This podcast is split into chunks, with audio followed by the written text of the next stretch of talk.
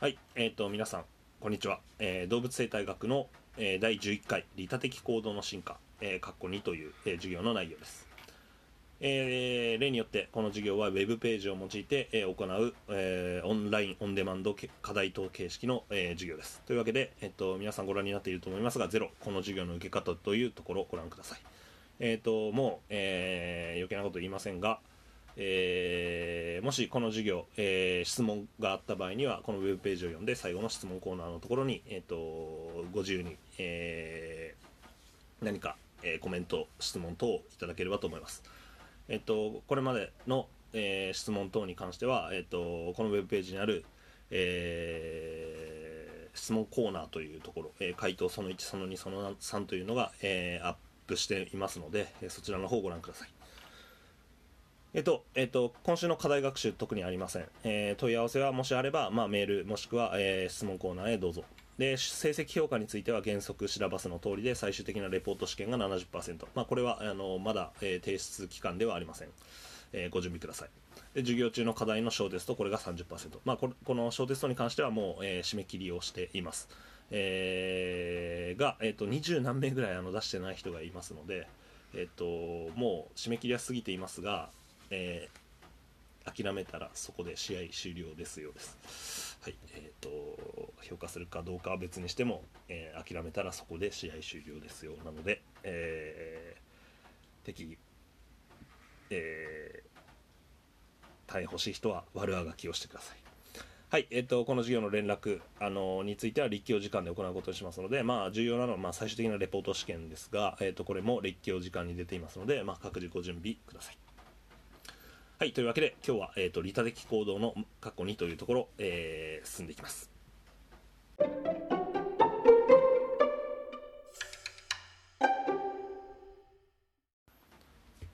はい、それでは、えっと1番の復習利他的な行動というところ、えーご覧ください。えっとこれまで、えっと今日で4週にわたって利己的な行動それから利他的な行動対立的に、えっと述べてきましたこれをざっとおさらいしますでまず、えー、と利己的な行動セルフィッシュな、えー行動です。で生物の利己的な行動というものは、まあ、基本的には、えー、と生物界のセオリーといって、まあ、説明しやすいということになります、えー、と他者の利益や損失を全く考慮せずに自分の総合的な利益を最優先する行動というふうに、えーまあ、言うわけです。えっと、でじゃあその自分の総合的な利益って何かっていうと、まあ、生物の場合は、えっと、進化的なあるいは生物学的な、まあ、利益というふうな言い方はをすると、えっと、自分の遺伝子が次世代に受け継がれる度合い、まあ、これこれが、まあ、適応度という、ね、そういう指標で表されます、えー適応度が高ければ、まあ、それは、えっと、次世代に存続しやすいということに、えー逆に考えればなります。えつまり利己的な行動というのは自分の生存と繁殖を優先して適応度を高めるというそういう行動のことを言います。で、えっと、ではその反対に、えっと、利他的な行動ですね、まあ、自分は損失損をする損失を被るが、えー他人には利益をもたらす行動、まあ、これはどうなんでしょうかという問題です。まあ、この自分が損して他人にを利する行動。これが利他的な行動というふうに、えー定義できて、まあ、そういう行動は進化するのでしょうかという話です。で実際、えー、とこれまで見てきたようにあ、まあ、先週で見てきたように生物の世界において利他的に見える行動というものはあります。実際にあって少なくありません。えっ、とででですが、えっ、とでそもそもその利他的な行動っていうふうに考えていくと、まあ、自分が損をして繰り返しですが他人に利益をもたらす行動です。で先ほど、えー利己的な行動のところでも言いましたが進化的なあるいは生物学的な利益は何か。これは適応度です。で適応度って何かっていうと、えー自分の遺伝子が次世代に受け継がれる度合いです。でつまり生存それから繁殖これにつながる形質がその個体の適応度を上げることになります。で利他的な行動っていうのはそれの反対になりますので利他的な行動っていうのは自分の生存や繁殖にとって不利になる、まあ、つまり自分の適応度は下がる。だけれども、えっと、他人の、えっと、他個体の、えー生存と繁殖にとって有利になる、まあ、つまり他人の適応度を上げるような行動のことを、まあ、利他行動というわけです。でこの、えー生物にはこうした利他的な行動が見られます。ですから、えっとということは、まあ、この利他行動も何かしらのメカニズムによって進化してきたはずだということが、えー、分かります。示唆されます。で前回の授業ですがその前回の授業でその利他行動が維持されるメカニズムとして、えーと、利他的行動の進化1というものを、えー、行いました。そこでは、まあ、動物の利他的行動の多くが子育てとかそれから血縁者のお世話とか、まあ、そういうふうに自分の血縁がある、まあ、つまり自分の遺伝子を共有している相手に行われるんだということを解説してきました、えー、つまり血縁者に対する利他行動だったわけです。でこの血縁者への利他的な行動が進化的に維持されるメカニズム、まあ、これについては、えー、重要な概念として、えっと、血縁選択という考え方ですね。でそれから、えっと、包括適用度という、えー、自分の遺伝子の頻度っていうのをその利他行動が向けられた、えっと、ただ直接的な自分の子供だけじゃなくてその血縁者にも、えっと、拡張することで、えー、その進化を説明するということをお話ししました。でまあある程度納得していただけたと思うんですがじゃあっていうことで今日は、えーと、動物は血縁者ではない個体、まあ、つまり非血縁者というふうにまとめますが、まあ、その非血縁者に対して利他行動を行うのでしょうかという問題が、まあ、今日のテーマになります。でもし非血縁者への利他行動があるならばじゃあそれはどんなメカニズムで進化的に維持されてきたのだろうかということです。というわけで、えーと、まず最初のまとめですが、えー他の個体に利他的な行動を行って互いに助け合うっていうこと。これ改めて考えてみると、えっと、各個体が利己的に振る舞うよりも集団全体としての利益が増えることがある、まあ、これがま大きな、えー、利他行動の利点というふうにまあ言えます。でなんだけど、えー、単純な利他的な行動を示せばここが厄介なところですが、えー、 selfish な利己的な個体にその他人を利するのでね利他的行動っていうのは、まあ、搾取されやすいということです。利用されて搾取されやすいということになります。じゃあ、えっと、ポイントとしては今日は見てほしいのはどのような条件によって利他行動が維持されるのか。で特にその非血縁者という遺伝子を共有していない相手に、えー、対する利他行動がいやそれ維持できるのかというそういう問題をお話ししていきたいと思います。はいというわけで、えー、次のところに行きます。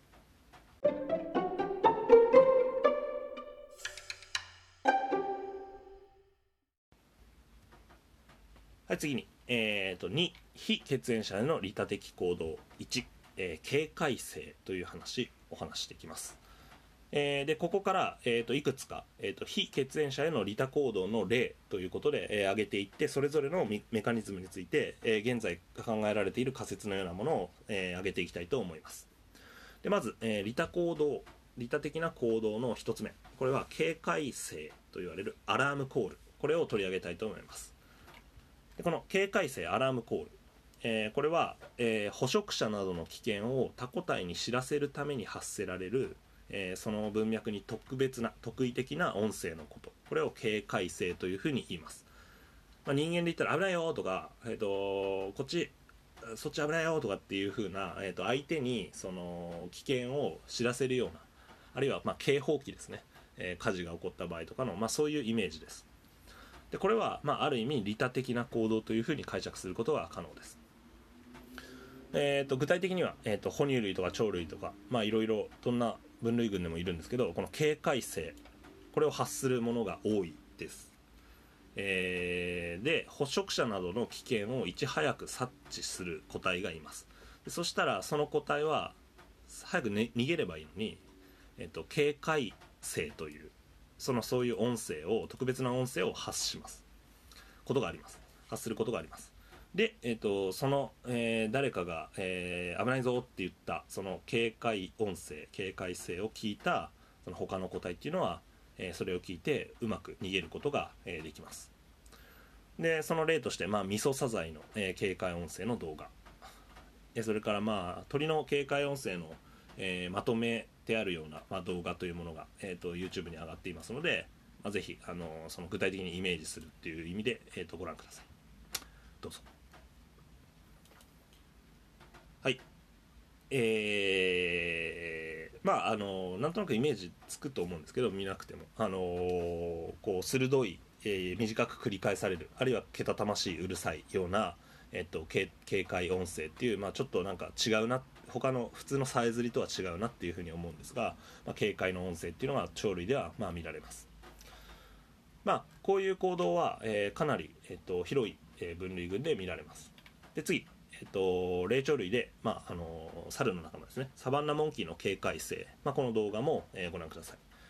えーこのサバンナモンキーというのは、えっと結構有名なんですけど警戒性の研究では、えっと猛禽類が来た時それからヘビが来た時ヒョウが来た時、まあ、あの捕食者がいくつかのタイプがあります。でその捕食者の、えー種ですね生物の種捕食者の違いによって、えー別の異なる種類の警戒音声を発するということで、まあ、知られています。いわば、まあ、あの猛禽あのワシが来たとか、まあ、ヘビが来たとかヒョウが来たのようにその相手に合わせて違う音を発する。でそれに応じて、えっと逃げる個体が違う風な、えっと行動をすると、まあ、例えばヘビだったらすぐ一目散に逃げるんじゃなくてこうどこにヘビがいるのかを確認するようなこう立ち上がって行動するし、えっとヒョウが来たっていうそのヒョウの音声になったらもうあの一目散に逃げると。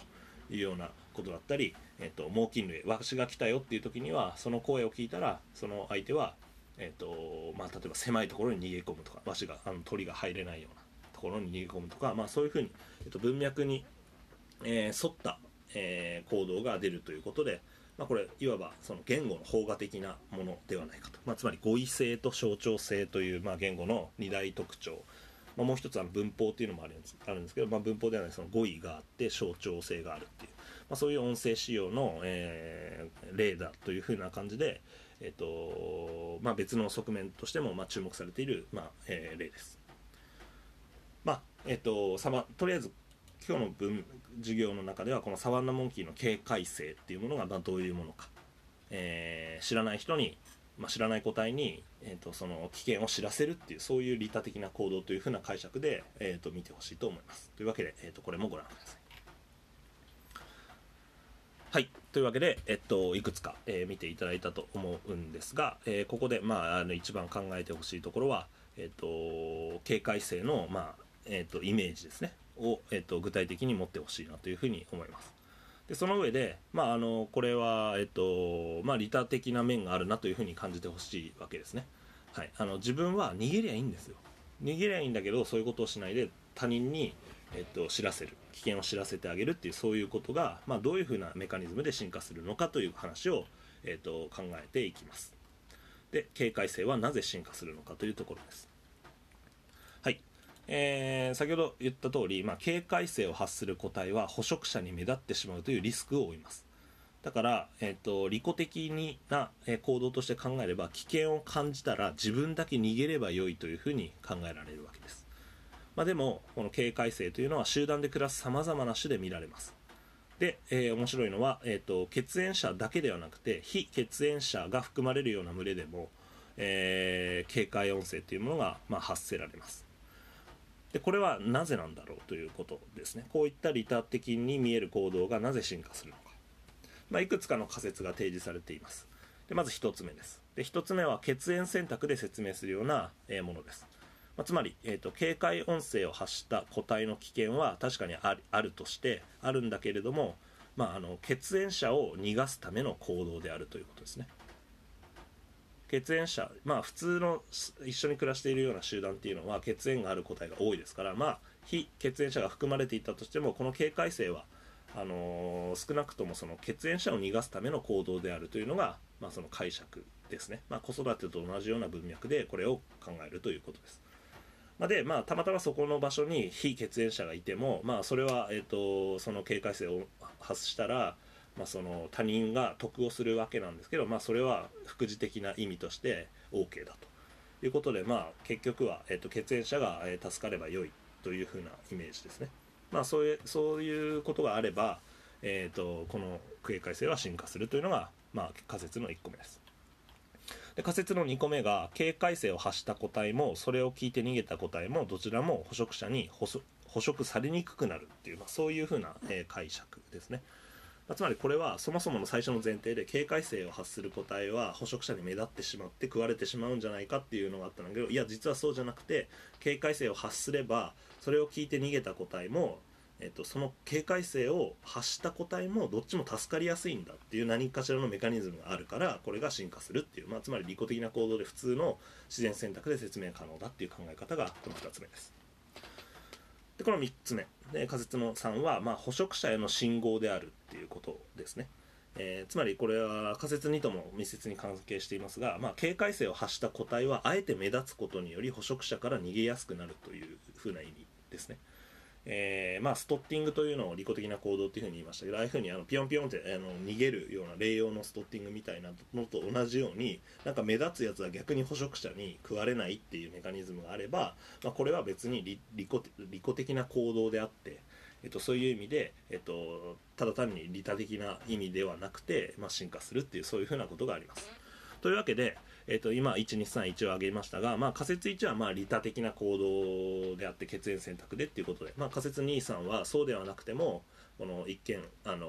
進化できるというそういうふうな、えー、説明になります。えー、警戒性の進化仮説は様々ありますありますがいずれかのメカニズムが働けば、まあ、非血縁者がそれを利用することが可能で、まあ、この行動自体は、えー、進化しうるというふうに考えられます。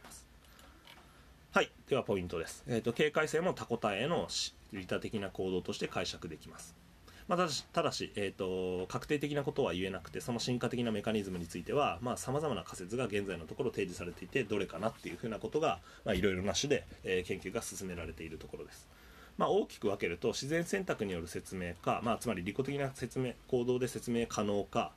えー、または血縁選択によって説明できるっていうそういうふうな、えー、2つに大きく分けることができます。まあ、これから、えー、この警戒性以外の、えー、例をいろいろ話してお話していきますが基本的にはそうです、えーと、一見利他的に見えてももしかしたら、えー、ただ単に、えー、そういうふうに、えー、利他行動ではなくてその自分が助かるための行動というふうな解釈が一つですねもう一つはやはりあの他人にも利するようなそして進化するようなメカニズムがあるんじゃないかっていうのが、まあ、2つ目というふうなことですはいそれでは次の3番のところに行きます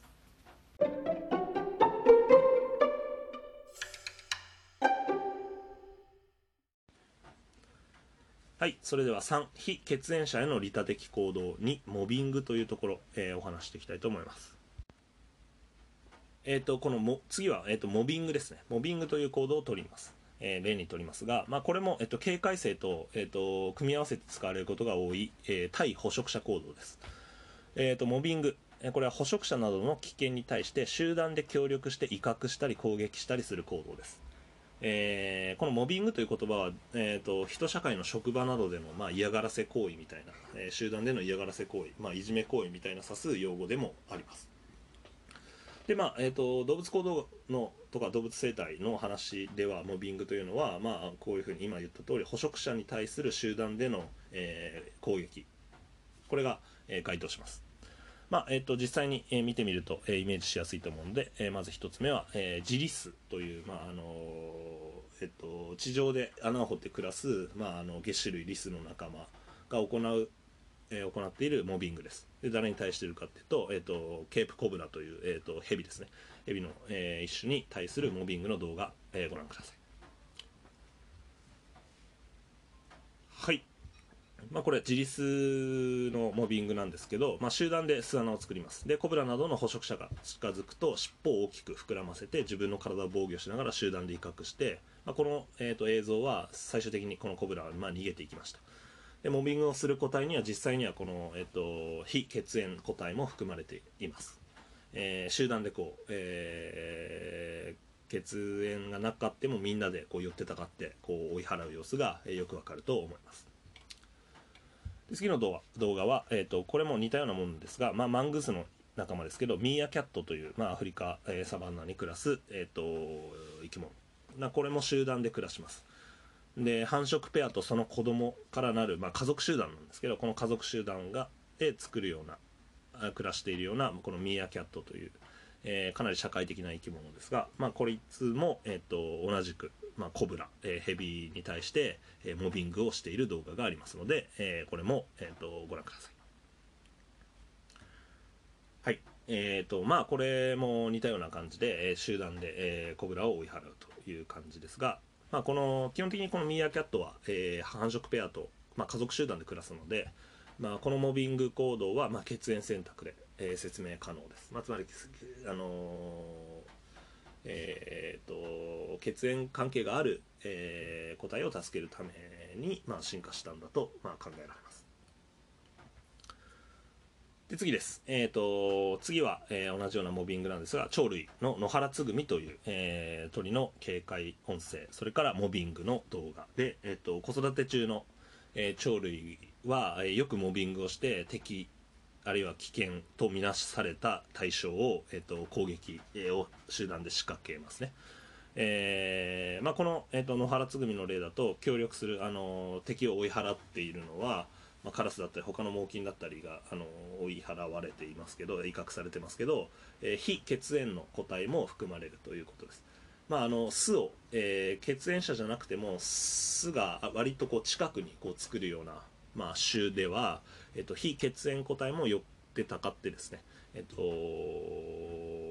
モービングに参加して敵を追い払うという行動が、まあ、見られるわけです。まあ、これも利他的な、えー、行動というふうに、まあえー、と解釈可能だと思います。まあ、皆さんももしかしたら鳥だとあの、まあ、そろそろあのカラスの映像が巣立ちの時期で、あの子育て真っ最中のカラスに、あの頭の近くをこうピュンって飛ば飛ばれたりまああれがまさに、えーと、モビングの一つですね集団で、えー、敵を追い払おうとする、えー、行動ですはいというわけで、えーと、モビングに対して関して、えーと、動画を、えー、3つ、えー、ご覧にいただいたと思います。でまあモビング大体どういう行動か分かったと思いますが、まあ、これも、えー、と対捕食者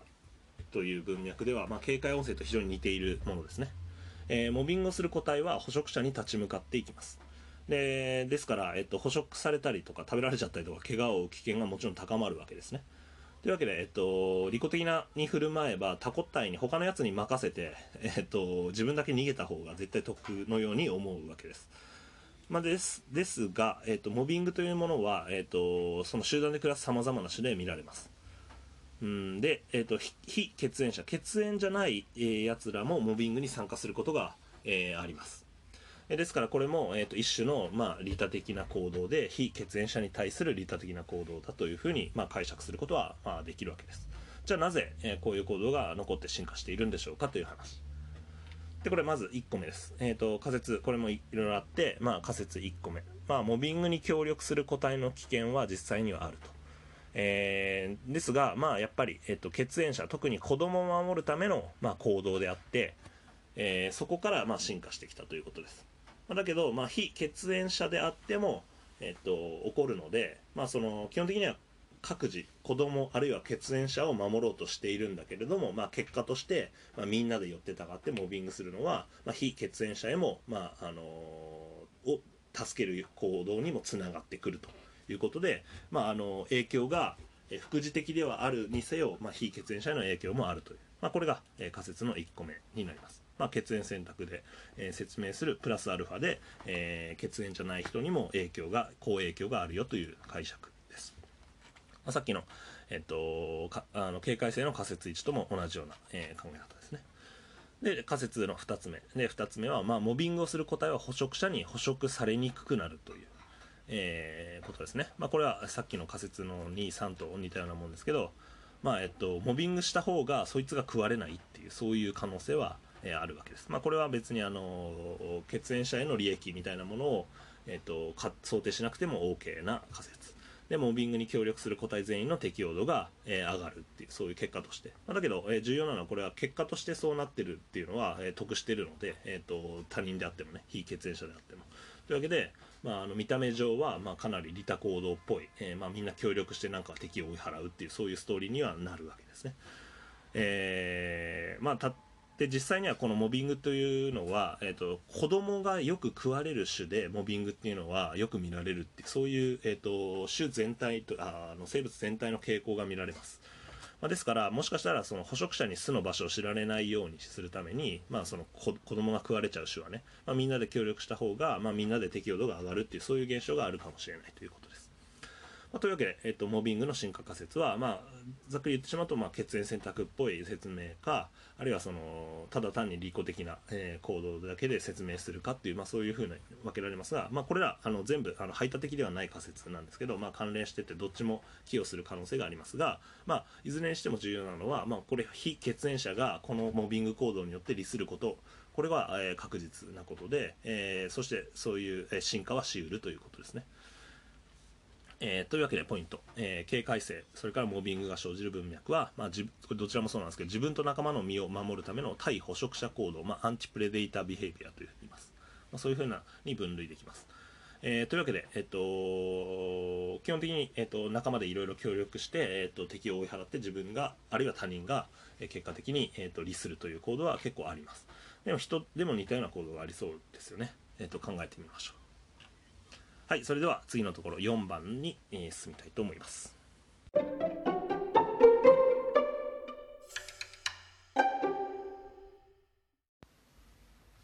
はい、それでは次4番、えー、非血縁者への利他的行動3、えー、非血縁ヘルパーというところ、えー、お話していきたいと思います。はい、えーと、前回の利他行動のところヘルパーというところを紹介しましたね。えー、このヘルパーというのは繁殖可能でありながら自分では繁殖せずに他の個体の子育てを行う個体のことです。で他の個体の子育てを手伝うといっても、えーと、普通は自分の親の子供を手伝の子育てを手伝います。つまり自分の兄弟の、えー、兄弟を育てるっていう兄弟の子育てに参加する個体のことを指します。ですがこのヘルパーでは非常に面白い現象があってえー、実は非血縁者の子子育てを手伝う非血縁ヘルパーという、まあ、そういうやつらが、えー、実際に確認されています。でいくつか、えーと、そのヘルパーの例をお示ししますが、えーと、このオナガという、えー、共同繁殖する種の、えー、動画、まあ、これを、えー、研究している様子も含めて、えーと解説している動画がありますのでぜひご覧ください。でまあ日本にもいるような、まあ、オナガの似たような禁煙種ですがこのオナガという鳥このこういった鳥類には共同繁殖といって、まあ、あの近くに、えーと、巣を作ってですね、えーと、集団で、えー、子育てをするというものが、えー、います。でこのオナガの例でも確認されていますが、えーと、自分の子供を繁殖せずに、えーとまあ、自分の兄弟である、まあ、自分の親の、まあ、子供の、えー、を育てるという、まあ、そういうふうに、えーとえー、親の子育てを手伝う個体が出てきて、まあ、それはヘルパーというふうに、まあ、言いますね。でこの様子が、えー、動画にも紹介されます。で他の個体に餌を運んであげたりとかあるいはモビングして、えーと、敵を追い払ったりとか、まあ、こういう子育て行動に、えー、参加する、えー、兄弟の、えー、子育てを助けるという、えー、そういう、あのー、行動が実際にご覧になれますのでぜひ、えーと見てみてください。でこのお腹でもまあ非血縁ヘルパーはまあ確認されています。お腹のあのでもあの血縁じゃないんだけどこの非血縁あごめんなさい。あの血縁者じゃない相手に、まあ、このヘルピング、えー、子育てを助けるというのが、えー、確認されています。次の、えー、動画ですが、まあ、これは社会旗織りという、えーとまあ、スズメの仲間のアフリカに住む、えー、非常に面白い共同繁殖をする、えー、生き物の動画になります。えでこの、えー、まあ、まずは見てください。どうぞ。でこの社会旗織りあ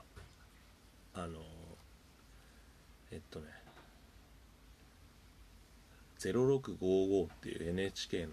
あの朝の6時55分で5分番組あるんですけどあれね社会旗織りっていうあの面白いダーウィンが来たの映像を使ってる面白い歌があるのでご存知の方はいないかいるかもしれないですけど、まあ、そのそれで有名な社会旗織りって言って分かる人はごく少数だと思いますけど、まあ、その社会旗織りの、えー、映像です。でこれは、えっと、木にですね、えっと、コロニーっていうふうに集団の巣を作ります。でこのコロニーのサイズっていうのはこの、まあ、変なあの藁のような乾燥した草で作られている、まあ、非常に大きいえー、巣ですが、まあ、これは1匹じゃなくていっぱいそこに、えっと、つがいが、えー、巣を作ります。で100ぐらい、えー、1個のこう大きい構造物に、えーと、集団のまあ集団住宅みたいな感じで、えーと、社会旗織りが、えー、巣を作って子育てをします。でこのコロニーは、えーと、数世代にわたり使用されてどんどん大きくなって、えー、非常にこう大きな、えー、マンションのようなまあ、そういう作りに、えなっています。でここで、えーと、この社会旗織は、まあ、巣立ちした後に、まあ、何回かこう繁殖を繰り返す場合があってでその巣立ちした第一子というかそういうのヒナがコロニーにとどまってより幼い、まあ、ヒナのあの成長を助けるというか子育てをするっていうそういうヘルパーの役割を担うことが、まあ、知られています。で面白いのはこれ非血縁ヘルパーがいるということでその同じコロニーに営巣する血縁のないヒナ、ままあ、つまり自分の兄弟ではない子の世話も行うということですね。ここの同じ住人だと、まあ、そういうふうに、えっと、この、えっと、同じマンション同じ社宅同じ、えっと、アパートみたいなところで集団住宅この団地みたいなところで、まあ、共同で子育てをするようなそういう仕組みが進化してきている、まあ、そういう例が、えー、あります。はいというわけでえっとここでえー、非血縁ヘルパーはなぜ進化するかという話、えー、ご説明していきますと、えー、これも、まあ、あの今までと同じような感じです。え非血縁ヘルパーの子育て行動は、まあ、ちょっと、え違うのは血縁選択でもなかなか説明できないというところですね。まあ、もう血縁じゃないんだからっていう話です。でなんだけど、えっと、非血縁ヘルパーは鳥類などで観察されています。じゃあこれは何でしょうということです。でまあえーと、いろいろな考え方がまあされていますが基本的に、えーと、巣立ちの後に巣の周辺にとどまることの利益が大きい時に、まあ、ヘルパーが進化するんだという考えが、まあ、あの強くなりつつあります、まあ、詳しくはこの鳥の行動生態学という江口先生の5本を、えー、と読んでいただければ、えー、幸いですが、まあ、この、えっと、血縁度とか、えっと、包括適用度とかそういうふうな利益っていうのは、まあ、あのおまけ的なものでもしかしたらその巣にとどまるということの利益が、えー、利己的な利益がそのヘルパーにとってすごく重要だから、えっと、そういう行動が残っているんじゃないかっていうことですね。まあ、そういうのが、えっと、優勢です。まあ、具体的な仮説いくつか挙げていきますと、まあ、このヘルパーという行動ですけど、えっと、まず仮説1、まあ、これいわば教育費仮説っていうんですけど同じ団地に住んでるんだから教育費を払えよっていうそういうことですね、まあ、これがあの先ほど言った、まあ、優勢な仮説の一つで、まあ、個体にとって同じ場所で、えー、集団で暮らすっていうそういうことの利益が大きい場合まあ、それを維持するために、まあ、あの副次的に、えーとまあ、餌やり行動というか、まあ、その少しはコストを払っているっていうそういうふうなことです。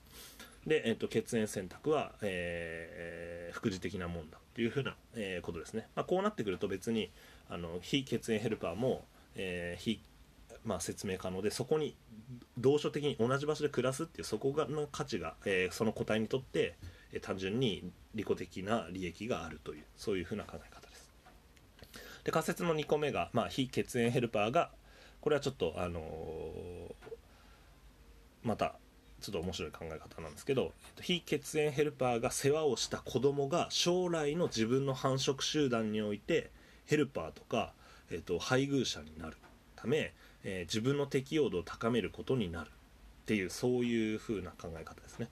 まあ、つまり非血縁ヘルパーがなぜ、えーと、自分の子供子供とか兄弟でもない子に、えーと餌をやるのかこれは自分の将来のパートナーになるか。らあるいは自分の将来ににおいての繁殖集団においてヘルパーの役割を担ってくれるから。子育てを手伝ってくれるから、まあ、そういうふうなことです。この例としては、まあ、八つ頭とか、まあ、吉切の仲間ですけどというふうなやつが、まあ、それその仮説に、えーと、適合するようなあ、まあ、あのデータが得られているということです、まあ、詳しくは割愛しますが、えーと鳥の行動生態学という本に、えーと、書いてありますのでぜひご覧ください。で仮説の3つ目です。で仮説の3つ目はこれは、えーと、血縁ヘルパーに変装することで将来の繁殖相手や縄張りなどの資源を乗っ取ろうとしているっていうことですね。えーとまあ、これはまあのまさに利己的な行動でこの行動が進化している可能性というのを、えー、指摘しているもので、でまあ、これは、えっとまあ、非血縁ヘルパーって実際には利益がなさそうなんだけれども、え実はこのそこの場所での、えっと、縄張りを狙ってるとか横取りするのを狙ってるとか実際に縄張りが起きるとかそれは将来の繁殖相手としてそれの、えっと、品定めをしているとか、えーまあ、その親だったり子だったりですね、まあ、そういうふうに乗っ取りを画策しているために、えっと、自分ではえっと、繁殖をしていないんだけれどもその周辺でにうろついているという、まあ、そういうふうな仮説かいろいろあります、まあ、ただし、まあ、こういう進化仮説いろいろありますが、まあ、その仮説によってはまあ自分結局自分のためかいというものがまあ多かったりするんですけど、まあ、見た目上というか、えっと、は、えっと、他人に子供やってるあ他人の子供に、えっと、餌をやるという行動は確かにあるわけで、まあ、これはあの一見、えっと、一見というか、えー、ひどえっと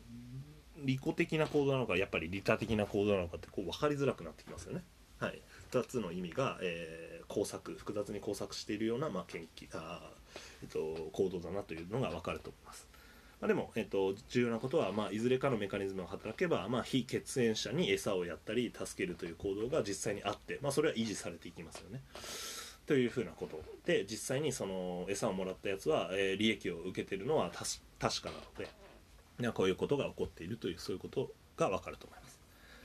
はい、というわけでポイント、えー、ヘルパー行動が生じる文脈、まあ、これは繁殖に関与する子育て行動です、え、ヘルパー行動は繁殖に関与するので血縁選択が働きそうですが、まあ、教液非仮説のように、まあ、個体の生存そのものその個体ヘルパーをする個体の生存に、えー、直接的に寄与するんだ。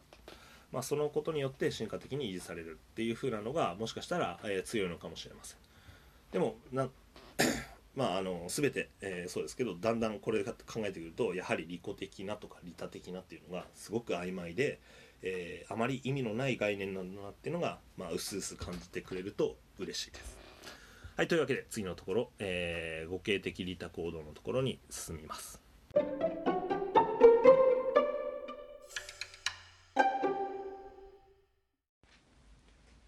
はい、それでは5番、えー、非血縁者の利他的行動4。えー、互恵的利他行動というところで、えー、お話していきます。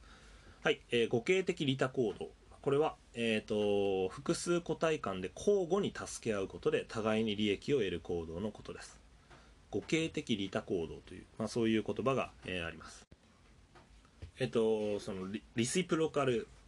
え、アルトゥリズムというふうに言いますが、えーと、複数個体間で交互に助け合うことっていうことです。まあ、一つの例として、ニホンザルの集団生活で見られる、まあ、グルーミングのご形成というものがあります。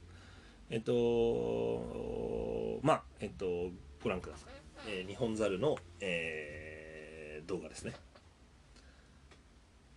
はい。えー、で、この日本猿、えー、社会というのは、まあ、えっ、ー、と、複数のオスと複数のメスが暮らしている、まあ、乱婚的な繁殖システムを取るんですが、まあ、基本的に母系社会で、まあ、母方はその集団に残、あ、母、の母親の、まあ、メスのメスはその集団に基本的に残ると。でオスが別の集団に、えー、移っていくと。そういうふうな母系社会です。で、えっと、群れの優位個体になったばかりの若いオスザルがこの、えっと、動画には登場してきます。でそのスザルがまあなんかちょっと孤独な感じでいるんですけど、えっと、自分の子ではない子ザルこれを抱きかかえたり毛づくろいをしたりして、まああのそのまあ、いわゆる、えっと、関係性を、まあ、強めているかのように見える、まあ、映像です。でこのニホンザルの毛づくろいこれは、えーと、優位個体からあごめんなさい列位個体から、まあ、優位個体へという、まあ、方向性がある程度あります、まあ、ですが、えーと、それ以上に、まあ、それに加えてというか互形性というものが見られますつまり、えーと、毛づくろいをやってくれたら、まあ、返すのような、えー、とお互いに、えー、とその交互に、えー、と毛づくろいをやると行うというまあ、そういうふうな、えー、関係性が、まあ、見られます。まあ、こういうふうに、えーと、交互に、えー、見返りを、えー、与え合うというか、まあ、そういう関係性を互形性リシプロシティというふうに、まあ、言います。で、えっ、とまあ、つまりこの特特定の個体間であいつには、えっ、と、すごいやるけどこのペアにはではすごく、えっと、頻度が高く毛づくろが見られるのような、まあ、と毛づくろの対称非対称性のようなものが、えー、見られるわけです。まあ、ここの、まあ、つまり関係が強い個体と弱い個体みたいなのが、えー、こあの出てくるというふうなことです。で、えっ、ー、と繰り返しになりますがこの互定互恵的な利他行動もう毛づくろい受ける側が、えーと、利益があるんですね基本的には。でえっ、ー、とまあ寄生虫などを取ってもらえるわけですからなんだけどその逆にえっと、する側っていうのはまあコストを払うので、まあ、そこら辺の、えっと、利他行動という文脈で、まあえ、解釈することが可能です。まあ実はあのやってる側がそのシラミとかその卵とか食べてるから あのそういう、えー得してんじゃないかっていうそういう考えも実際あるんですけど、まあ、基本的にここで今僕が言ってるのは、まあ、あの受け側受ける側が利益を得るという考えになってます。まあ、この互形性というものがあるから、まあ、やったらやってあげると。えっ、ー、と、で、やられたら、まあ、やってあげる。あれ？今変だったな。えっ、ー、と、こちらが毛繕いをしたら、えー、返してもらえるし、えーと、こちらが毛繕いをしてもらったら、えーと、その相手に返してあげるっていうふうな、まあ、そういうふうな、えー、互形性が見られるということです。まあね、この動画は、まあ、ちなみになんですけどこのニホンザルはスノーモーキンっていうふうに、あの英語で表現されて人以外では最も緯度の高い地域、まあ、寒いところに暮らす北限の、まあ、霊長類です。で私たち日本に暮らす人にとっては、まあ、全然馴染みあるんですけどえっと、世界中の他の、えー、人にとっては猿といえば南国の生き物っていうイメージが強いので、えっと、この降り積もる雪と猿っていうこの日本猿の、えー、イメージは非常に神秘的あるいは魅力的に映るということで、えっと、海外の人は、えっと、大人気の、まあ、この日本猿ですね。はい。まあ、この互形性というところ、えー、ともう一つ非常に有名な互形的な利他行動をする、えー、生き物として有名なのは、えー、コウモリです。え次の、え動画ぜひご覧ください。南米に暮らす治水コウモリの動画です。はいどうぞ。でこの治水コウモリ、まあ、ヴァンパイアバッツなんですけどこのヴァンパイアバットは、えーと、治水コウモリは、まあ、動物の皮膚に鋭い剣士でさっとこう傷をつけて血液を舐めて、えー、菜食をします、まあ、血を食べます。っていうか血しか食べません。で同じねぐらに、えーとまあ、どこが利他行動かっていうとこれ自体はこの動画自体は全然利他行動の、えー、動画ではなくて次の動画がこのヴァンパイアバットの、えーと、利他行動っていうものを互形的な利他行動っていうのを解説している、まあ、動画なのでぜひそちらをご覧ください。まあえーと、最初に解説しておきますと、まあ、同じねぐらに、まあ、コウモリはあの暗いとかあのホラーとかのねぐらに、まあえー、集団で暮らしていますでこの同じねぐらに血液をもしあの採取できなかった摂取できなかった個体がいる場合、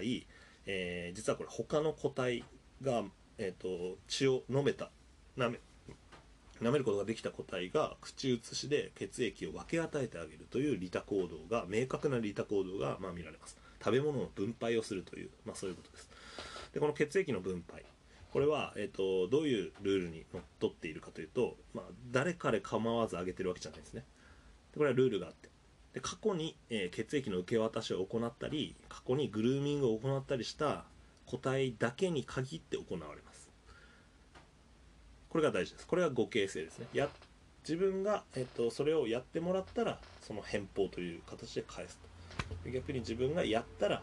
えっと、誰かに返してもらえるっていう、まあ、そういう互形性が、えー、見られるということです。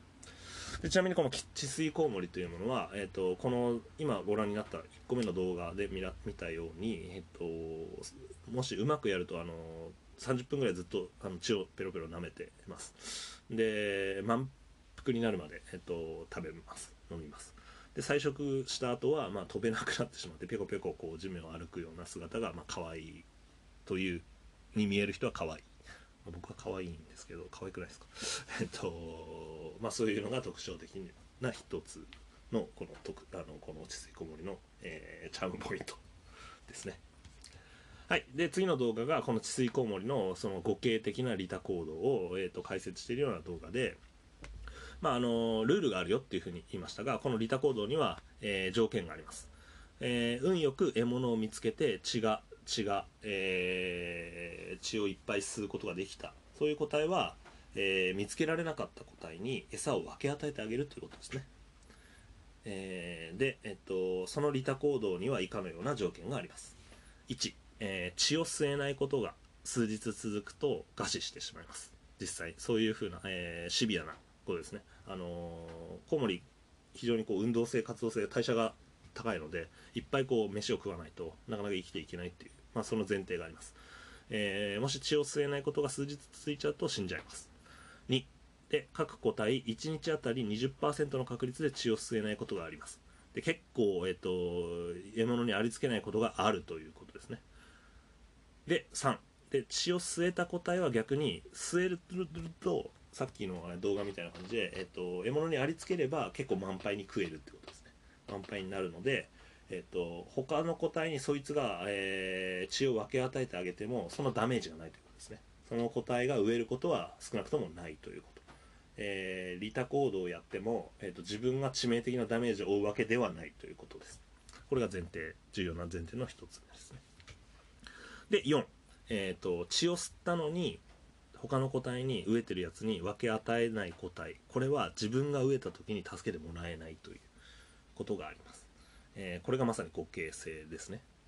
はい、自分が、えーと、分け与えてあげればそれは他の個体からあげてまた、えーと、自分が植えた時に、えー、助けをもらえることがあります。逆に自分があげなかった場合は、えーと、他のやつからも助けてもらえないという、まあ、そういう縛りが、えー、あるということです、まあ、その、えー、とルール的な行動によって、えー、とこの、えー、と利他行動がしあの維持されてきているというふうに考えられています。で5、えーと、血縁者じゃない他の個体に対しても血の分配が生じています、まあ、これはだから、えー、単純に、えー、血縁選択で説明することは、えー、できないと。むしろこの、えー、ルール的な、えーと、互恵的な利他行動ですね、えー、これが、えー、重要な要素だというふうに考えられています。えつまり治水こもりの利他行動は相手が協力した場合は自分も協力し相手が裏切った場合は自分も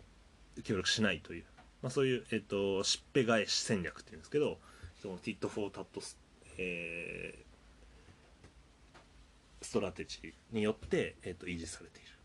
このしっぺ返し戦略に基づく互恵的な利他行動であると、えー、解釈されます。でこのようにあの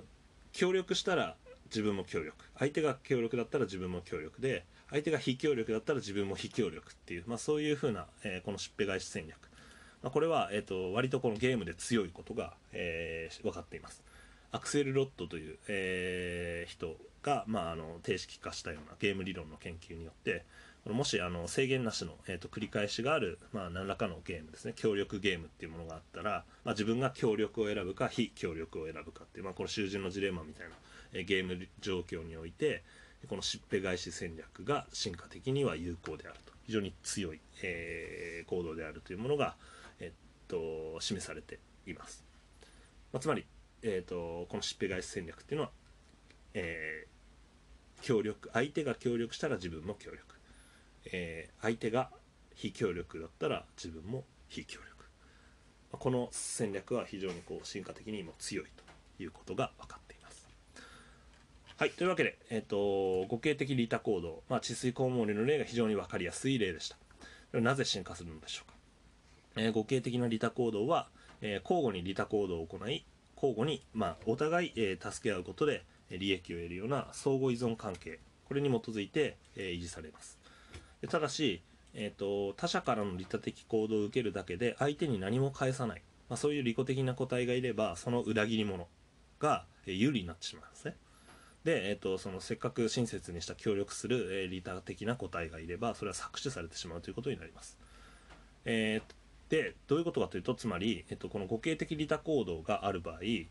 えー、これは、えっと、協力をする利他的な個体が少ないと、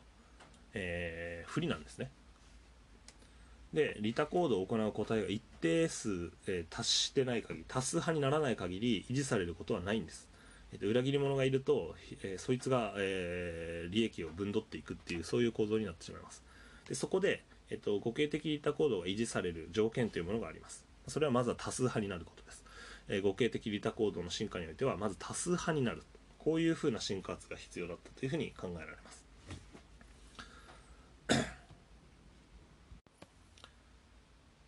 でえっと、具体的にはその互恵的利他行動を維持するための重要なその戦略の一つこれは、えっと、しっぺ返し戦略の採用ですえー、つまり、えーと、相手が協力だったらこっちも協力するけど相手が非協力だったら、えー、こちらも協力しないという、まあ、このしっぺ返し戦略が、えー、重要な役割を果たします。もう一つの重要な戦略は、え何かというと,、えーと、裏切り者に対する処遇です、えつまり裏切り者に対して、えーと、厳しくいい態度を取る。これが、えー、と多数派になるための、え重要なポイントです。でそのためには少なくとも以下の形質が進化すると予測されます、えー、1個目。これは協力者や裏切り者を弁別して記憶する能力です。誰が協力して誰が裏切り者かっていうのをしっかり、えー、覚えておいて区別しないと,、えーと、このしっぺ返し戦略が採用することができません。で2つ目、えーと、協力者には利益を与えて裏切り者には損失を与える、まあ、こういうふうなことですね。えーと、これこれもまず区別して記憶するだけじゃなくて協力者と非協力者を。そうじゃなくて、えーと、そのそれに対し区別した後に、えーと、適切に、えー、としっかり、えー、協力者には、えー、得をさせてあげて、えー、非協力者には、えー、罰を与えてあげるというこれが、えー、できれば、えー、だんだん、えー、協力する利他個体が、えー、増えていくということになります。えー、というわけで、えーと、と互形的な利他行動これは裏切り者の侵入っていうのは厄介なんですがこの裏切り者の侵入を許さなければ協力者全員の適用度の上昇が期待できます。ですからこれは全くこのルールさえ、えっと、多数派になってしまってこのルールさえ守られるような仕組みになれば血縁者じゃなくても全然誰だって進化し得るということになります。で実際にこのおそらくこの固形的な利他行動のような、えー、非血縁者への利他的な行動を、まあ、維持できるような、まあ、一つの仕組みですよね。でこれはおそらく初めに血縁者で広がった利他的な行動が、えー、一定数に達してでそれで、えーと、多数派になったからこれは非血縁者を含めた利他的な行動になったのかもしれないというふうに、まあ、解釈されています。いずれにしてもこの多数派工作がうまくいけば工作というか多数派になるというのがうまくいけばこれは血縁非血縁という、まあ、そういう枠組みでは、を超えた仕組みにおいて進化的に維持されるということになります。はい、というわけで、えっと、ポイントですね。えー、で互形的な利他行動これは、えー、非常に面白い、えー、考え方で、えっと、血縁選択の考えなしに、えっと、利他行動が進化しうることをえー、予測できます、えー、いくつかの前提や、えー、条件が満たされれば非血縁者でも利他的な行動が維持されますただし、えっと、互形的な利他行動が進化的に維持されるためにはこのしっぺ返し戦略っていうふうに言った、えー、ものあるいは裏切り者が誰かあるいは協力者は誰かっていうのが、えー、しっかり認知することこれがないとダメなので、えー、逆に言うとそういう形質が、えー、共に進化していくはずだというふうに予測されます。えー、で実際この互形的な利他行動がどんな動物に見られて、えーと、それはどういう認知的なメカニズムがあるのかこれは非常に今ホットトピックの一つですね動物の協力行動という意味です。えー、でまあ、えーと、一番この協力行動が行われているのあるいは研究が進んでいるのは人なんですね。でこの進化心理学ではこの人が、えー、優れたこの裏切り者検知能力検出能力っていうのを身につけていることが明らかになっています。皆さん気になる人は、まあ、今日はこの動物生態学の授業ではなかなかできないんですけど、まあ、4枚カード問題などの有名なものがありますので、まあ、ぜひご覧ください。それで、えっとまあ、この人の利他行動の進化についてこのかんあの互形性リシプロシティの問題は非常に、えー、大事なポイントです、まあ、全体的にはこの人の利他行動の研究あるいはその進化の研究これは未成熟な分野でなかなか結論は難しいんですけど非常に、えー、面白い分野ですので、えっと、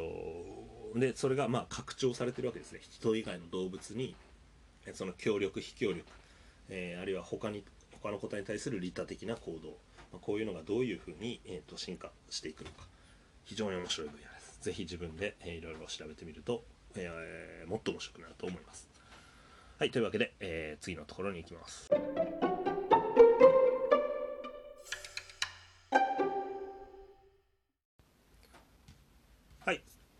それから次、えー、6番ですね、えー、主観関係における、えー、利他的行動、相利共生、変利共生というふうに、えー、書きました。で、えっと、今、互形的な利他行動、これをご説明しました。この仕組みは非血縁者間でも維持されますよね。えー、で、で面白いのは、まあ、だからこの互形性があれば、えっと、異なる種種が全然違っても、えっと、利他行動が進化しうるわけです。で以前、えっと、主観関係のところで第3回ぐらいですけど、まあ、操縦王と大型魚大型の魚のまあ共生関係総理共生関係というのを、えー、ご説明しました。まあ、大きい魚の寄生虫を食べてあげるもうちっちゃいその操縦魚と呼ばれる、まあ、掃除してあげる寄生虫を食べてあげるちっちゃい魚いますでこの魚はクリーニングステーションと言われる縄縄張りを、えー、固定された、まあ、場所を作っていて、えー、そのでっかい魚がそこにビーンってこう来るとそのエビとかそういう魚が、えーと、口の中とか、えーと、体表についた寄生虫を食べてあげると。できれいにしてあげるというふうな話ありました。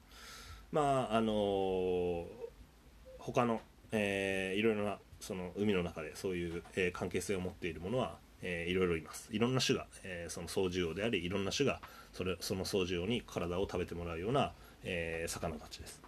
というわけでこの操縦用と大型の魚の共生の動画を、えー、ぜひご覧ください。もう一度。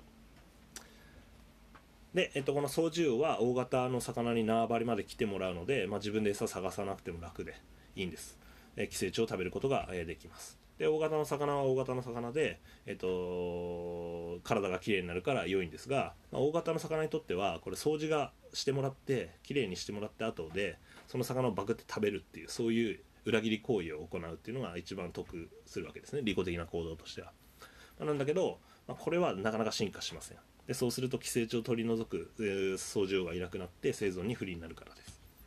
というわけでこういうその主観関係のメカニズムもえーまあ、ある意味利他的な行動をとってる協力行動をとってるわけですね。で互恵的利他行動のメカニズムにより維持されると考えられています、まあ、つまり掃除魚は、えー、掃除の対象となる大型の魚を弁別しておよび記憶していて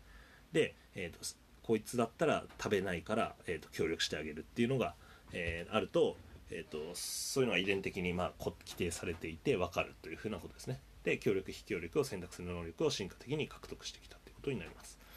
で、えっと、このように主観関係における相理共生あるいは変理共生は、まあ、互恵的な利他行動によって説明できるということになります。あ、の利他行動っていうとあれですけど、まあ、協力するか非協力協力しないかっていうそういうふうなあ言葉を置き換えて理解するとああっていうふうに納得できるかもしれませんね。というわけで、えっと、ポイントですが、えっと、第3回の主観相互作用のところの授業も、え、同じ内容、え、言っていますので復習してみてください。でこれが、まあ、あのメカニズムとしては互恵的な利他行動なんだっていうことで、えっと、理解を深めると結構だと思います。えー、で、えっと、重要な点としてはだから、えっと、この互恵性が、え、成り立てば、えー、どんな、えー、親戚関係じゃなくても、あ、種が変わっていても進化することがあるということです。で条件が整いさえすれば、まあ、参加するそのゲームというかそのその相互作用に参加する両者に利益をもたらすもたらすような、まあ、どんな行動であっても、まあ、維持される可能性があるということです。はい。というわけで、えー、次のところに行きます。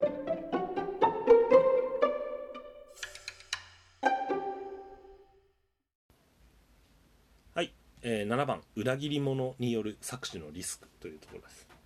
はい。えー、これまで見た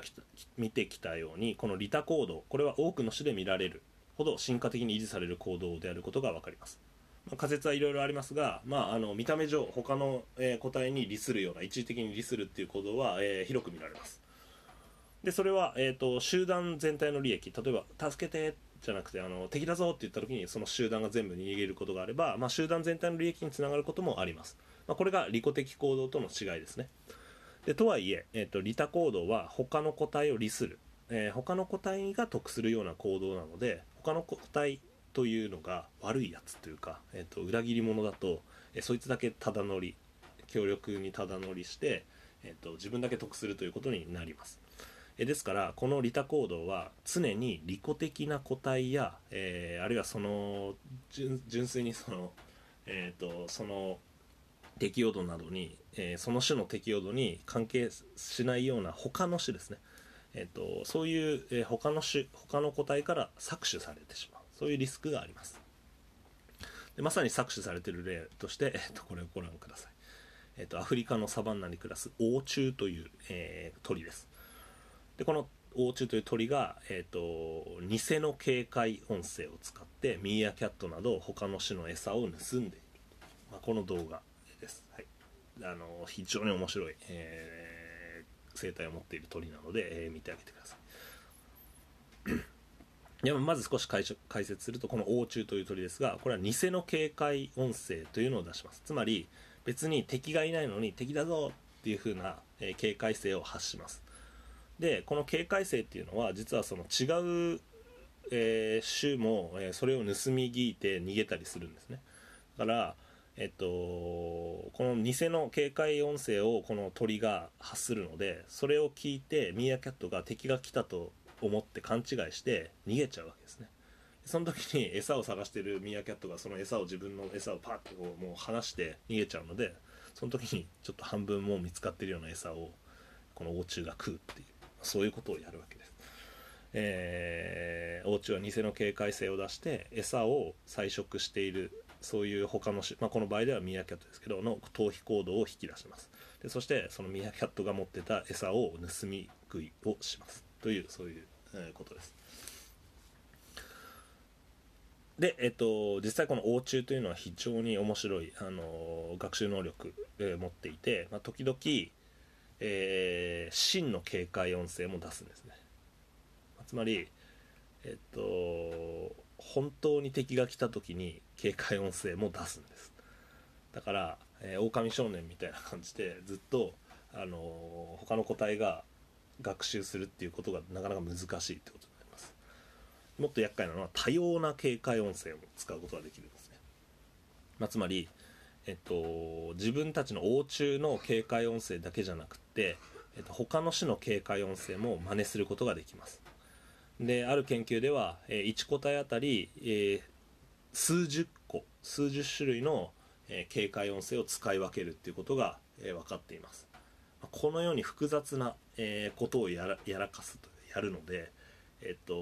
この警戒音声を聞き取る側は、えー、非常にこの騙されやすいということですね、はい、いわばこう詐欺師のような、えー、存在この王虫という、えー、面白い生態を持った生き物がいます。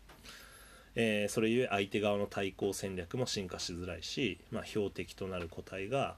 えー、これは偽の狼少年だよねあれは嘘だよねみたいにふいうふうにその個体の成長に伴って学習することにも、えー、時間がかかるという非常にこう厄介な、えー、詐欺師的な、えー、ものをやって他の人の、えー、おこぼれを狙う、まあ、この、えー、王虫という鳥がいます。というわけで、まあ、こういうふうな例があります。でここまで見たきたように利他的な行動っていうというものは、えー、進化的に維持されるんですけど例えばこのミーアキャットが何で逃げるかっていうと、えー、他の個体が逃げあの危険だよっていうのを、えー、正直な信号だと受け取ってでそれに基づいて自分が逃げれば得するっていうそういうふうな、え、全体の、えー、利他行動が前提になってるんですけどえ、それは騙そうと思ってやってるこの応酬みたいなものがあるとその前提が大崩れになります。ですから搾取されてるわけですね。実際このみんなの協力行動っていうものが。でこうなってくるとあの結局損してますよね。餌を食いそびれるっていうふうな。ということです。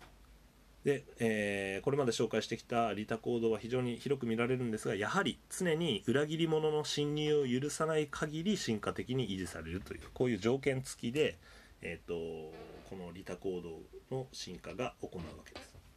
というわけでこの主内関係でも主観関係でも利他的行動を維持しておくためにはこの裏切り者これを監視したりえー、あるいは自分の柔軟自分を柔軟に行動を変化させたりするような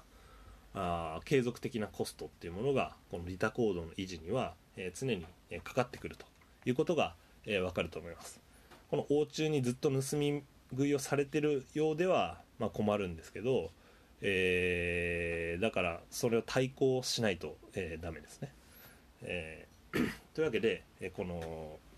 裏切り者に対する対抗戦略、まあ、これの進化も同時に、えー、重要になってきます。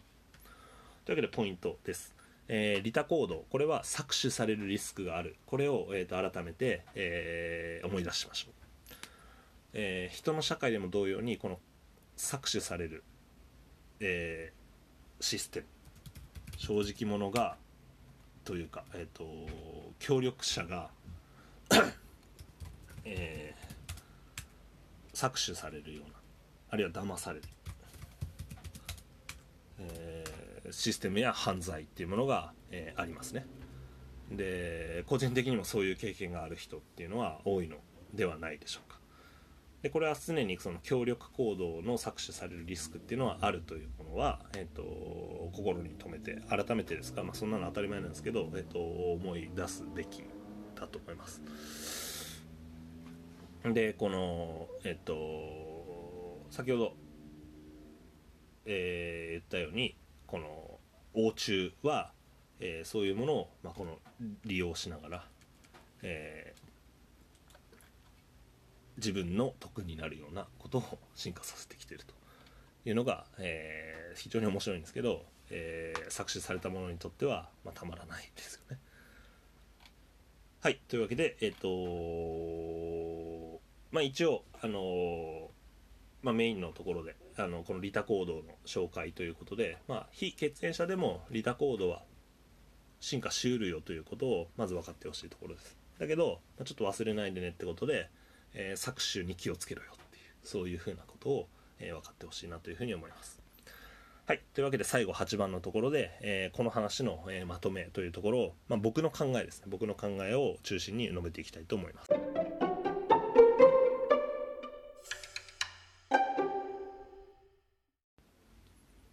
はい、それでは8番、えー、今日のまとめです、えー、利己主義者と利他主義者の境界というふうに。えー、これは私の考えが、えー、多分に含まれていますので、えーと、この、えー、利利己的な行動と利他的な行動というふうに対立的に、えー、お話ししてきたこの4週にわたって、まあ、これを、えーと、ちょっとまとめてお話ししていきたいと思います。はい、えー、復習です、えー、で真の利己主義者と真の利他主義者っていう話から、えー、オチに持っていきたいと思います。えーまあ、これはもうすでに利己主義者利己的な行動のところに言ったところもう書いてあるのを、えーと、コピペしてきました、ね、復習です、えー、進化的なあるいは生物学的な視点から利己的な行動これを考えてみます。すると,、えーと、他者の利益や損失を全く考慮せずに自分の総合的な利益を最優先する行動というふうに言えます。で、えーとだから真の利己的な行動とは何か。これは純粋に自分の利益の増大を目指す行動である。そういう個体は、えー、他個体の利益にも損失にも関心を持たないんだという話を言いました。で場合によっては他個体の利益が自分より大きくてもいいわけですね。でこれはまさにその通りで、えっと、つまり真の利己主義者は、えー、自分が少しでも得をする。これが真の利己主義者です。というふうに考えることができます、えー、自分が少しでも得をすれば良いんですね。だから真の利己主義者は他者の世話幸せを妬んだり他者の不幸を喜んだりしないわけです。で真の利己主義者は具体的な比喩的に言ったら、まあ、自分の給料が同僚と一緒に1万円上がりますよっていうふうな場合を提示された。もう一つは、えー、同僚の給料は10万上がりました。だけど自分の給料は2万しか上がりません。じゃあどっちを選びますかっていうふうに聞かれたら迷わずというか、えー、自分の利益は前者は1万円しか上がらないわけ後者は2万円しか上がらない。2万円上がるわけですね。間違いなく後者を選ぶわけですね。自分は1万円得するわけですから。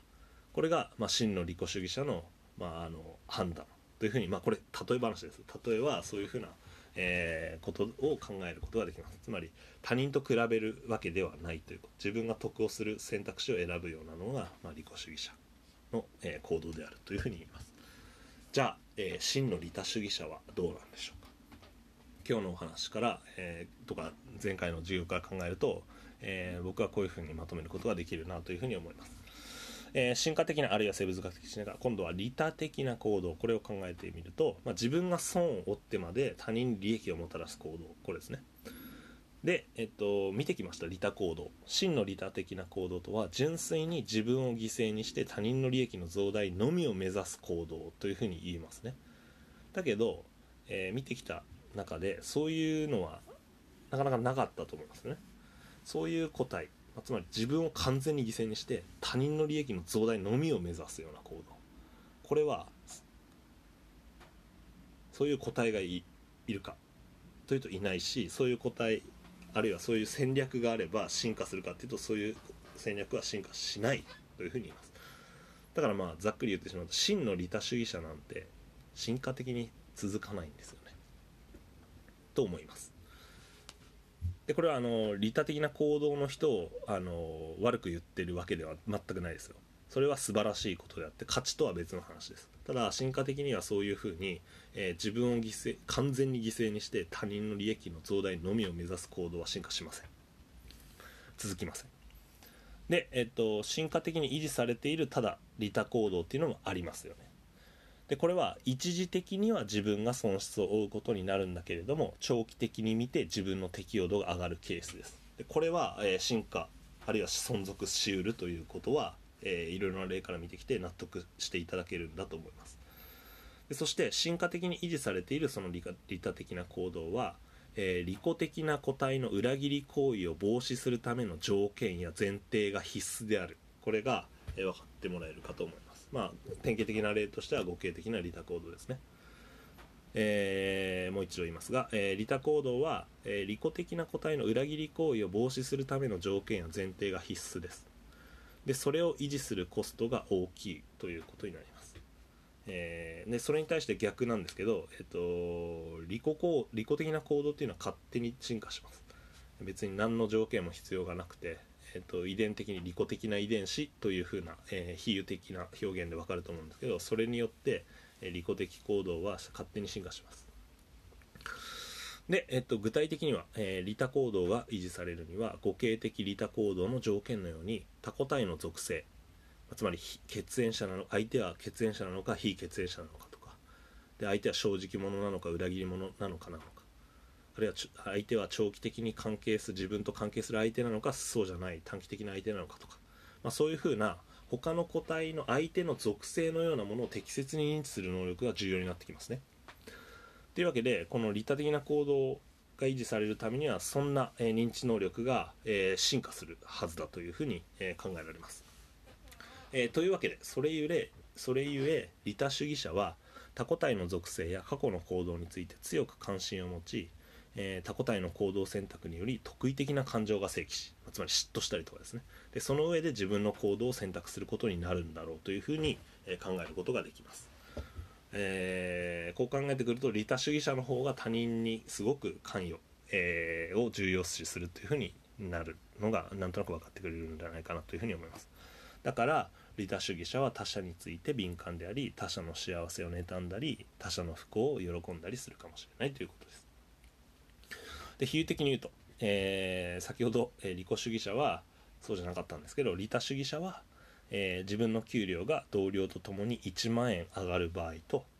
え同僚の、え給料が10万円上がったのに自分の給料が2万円しか上がらない場合だと、え前者の方を選ぶかもしれませんね。自分は損をするのにもかかわらずそれは、え相手との、え、比較という、え能力が、え認知が、えあるからというふうに解釈することができます。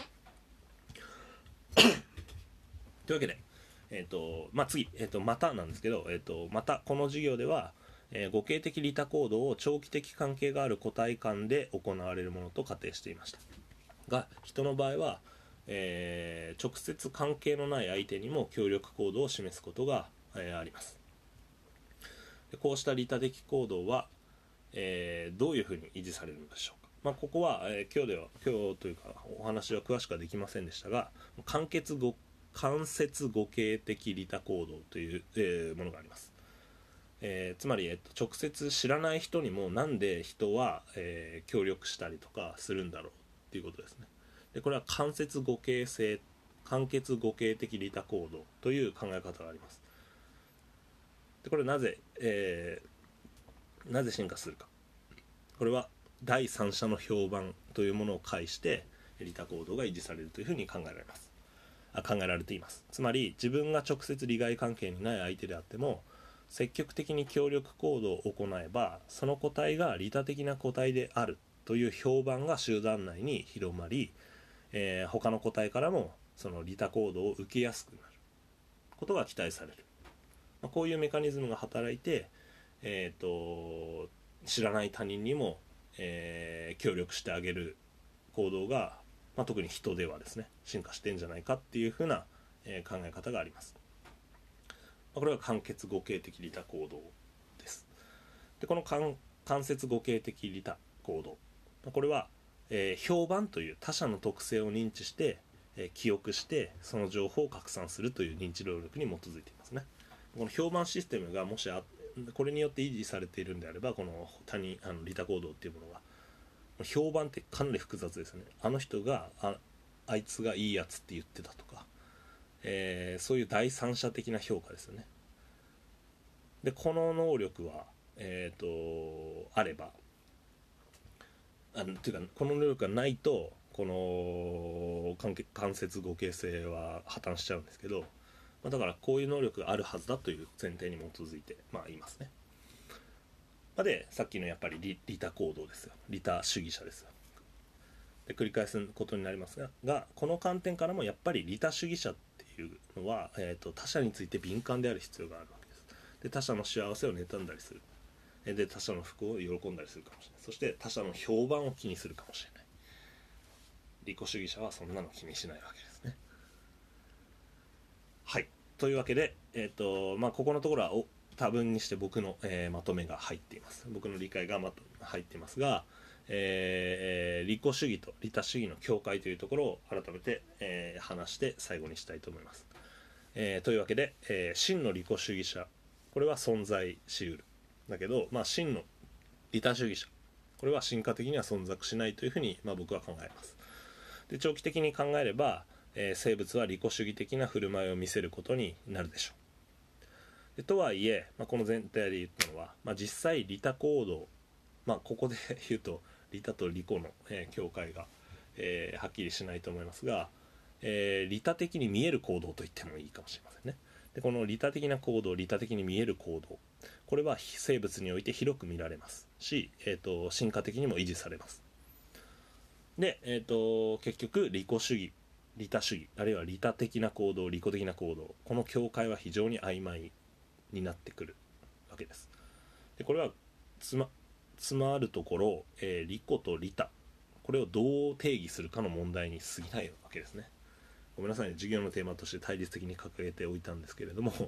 えっと、結局はこの利己的な利利他的なっていうのはこれは、えっと、かなり曖昧であって、えっと、そんなにバシッと変えるものではああのものではないっていうのを深く学んでいくと、えー、分かると。えー、でただし、えー、以下でまとめてみたように、えー、この利他行動利他利己行動これは両者の違いがあるので、えーと、全体を、えー、まとめてみましょう。まず1つ目。えー、何回もこあの授業で繰り返してるんでね、えー、利他行動は集団全体の利益につながることもあります。一方利己利己的な行動は個体の利益のみを追求するということになります。で2番目、えー、利他的行動を維持するためにはいくつかの条件が必要でコストがかかります、で一方、えーと、利己的行動は、まあ、この単純に利己的な遺伝子の存在によって説明可能なので維持コストは、えー、低い小さいっていうことになります。で3番、えー、利他的行動の維持には、えー、他個体を認知する能力や社会的な感情これが強心化することがあります、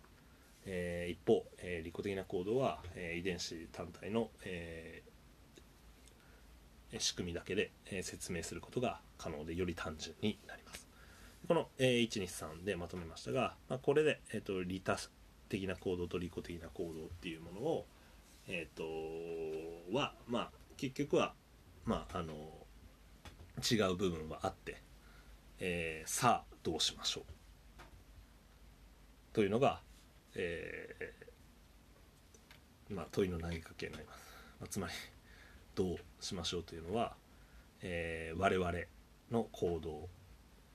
利己的な行動と利他的な行動っていうのが、まあ、一応あるわけですよね。で特にこの全体自分勝手に過ごせば全然自分の個体にとってはいいんだけどこの1個目ですね利他的な行動をしないと集団全体の利益に、えー、つながらないですよね。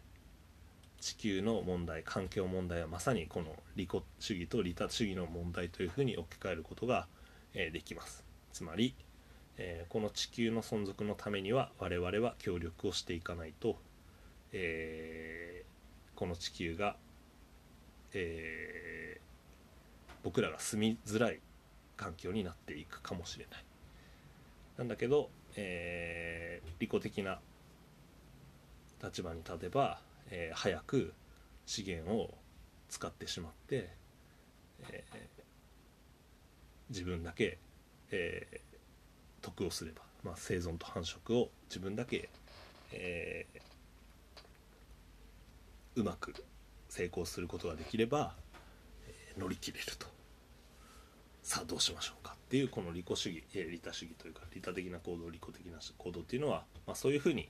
まあ、僕はつなげて考えてほしいなというふうに、えー、思うわけです。はいというわけで、えー、まとめですが、えー、利他行動は条件さえ整えば非血縁者でも一種間でも進化することが今日の授業で分かっていただければありがたいです。えー、利他行動の進化仮説を大きく分けると、まあ、自然選択で単純にまあ利己的行動で自分の生族と繁殖のための利己的な行動というふうに解釈するか、まあ、血縁選択と包括的用途で自分の血縁者への利他的行動なんだっていうことで説明するか、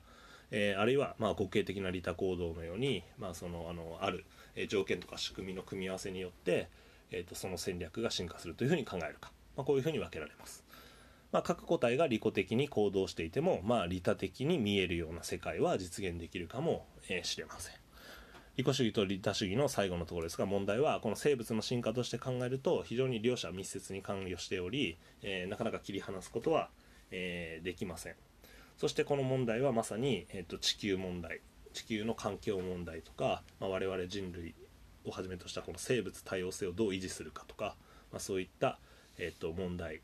僕ら地球規模の全体の問題につながっていくものであります。ということで、えー、来週の授業で最後ですが、まあ、そこにつなげて、えー、皆さん、まあ、今後わ若い人というか、えー、僕らも含めて、えー、と今後の,、えー、とその地球問題を、え考えていく立場の人にとっては、えその問いを投げかけるような形で最後終わっていきたいと思います。というわけで、えっと、いつかの、えっと、授業でも言いましたが地球は我々救えないですけどこの授業を聞いても地球をあなたたちは救うことはできないですし僕も全然何の役にも立てませんけどえこういう考えを、えー、一人一人持っていく、えー、これは、え何か変わるかもしれません。はい、というわけで、えー、来週の授業最後ですが楽しみしていてください。というわけで今日の授業はおしまいです。え今週の課題学習は、えー、特にありませんが、えっ、ー、と、まあ、来週最後で終わるので、えー、なんかあの、課題をまあ出してもらっているので、まあ、その課題の、えー、紹介とかね、まあ、そういうちょっと楽しげなやつをちょっと僕もやりたくなってきたので、まあ、なんか、あの、思いついたら、えー、立教時間でちゃんとアナウンスしますので、はいえー、それを確認しておいてください。はい、では、えー、また来週お会いしましょう。